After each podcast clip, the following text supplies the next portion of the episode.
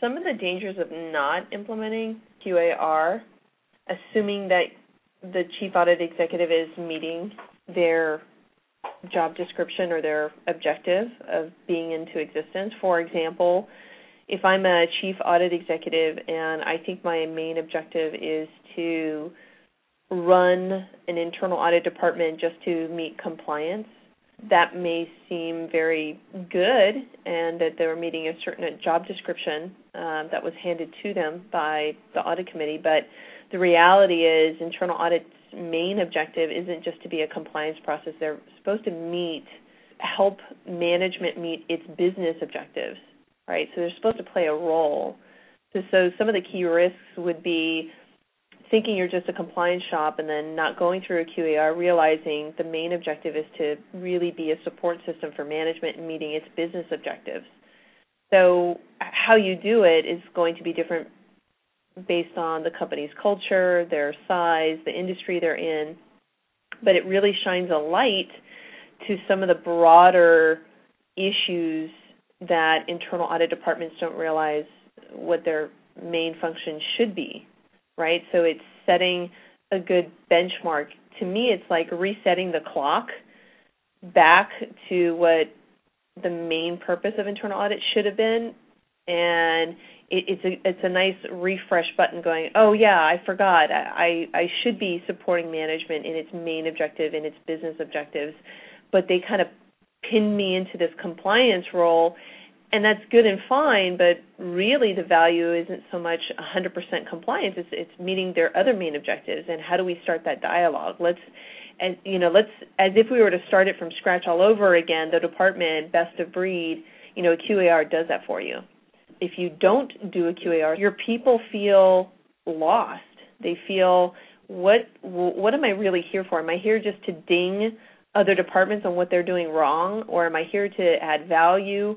What is the gold standard? How, how is the entire department as a whole doing compared to what the IIA says we should be doing, right? So it's giving staff members an objective benchmark that they trust that you know most of their reviews or their performance evaluations within the department are based on a supervisors telling them hey, you did a good job, you did exactly what you were told, but they don't realize what benchmark is out there in terms of what does the international standards benchmark an internal audit shop. And some people see it as a great game changer in terms of their performance and feeling like they're adding value to an organization versus yeah i'm just doing my job responsibility so from a from the perspective of the internal audit staff they see the value of you know, at least we had an independent person come in and look at how well our, our company is being run from this internal audit group perspective, and we're being benchmarked against the gold standard. So at least we know where we're doing well, what what areas we're doing really well, other other areas we're not doing so well, and what's my role in those areas. And I think that gives the players in the department, the internal audit department, a better perspective of what they really are, what are they supposed to be doing they they would feel more valuable they would feel more as part of a team they would feel more they would get more job satisfaction you know saying that somebody objectively looked at them. And at the end of the session of a QAR session you get a written report. And what it does it, it spells out some technical stuff but really the bottom line of that report is here's where you are today here's where you should be tomorrow.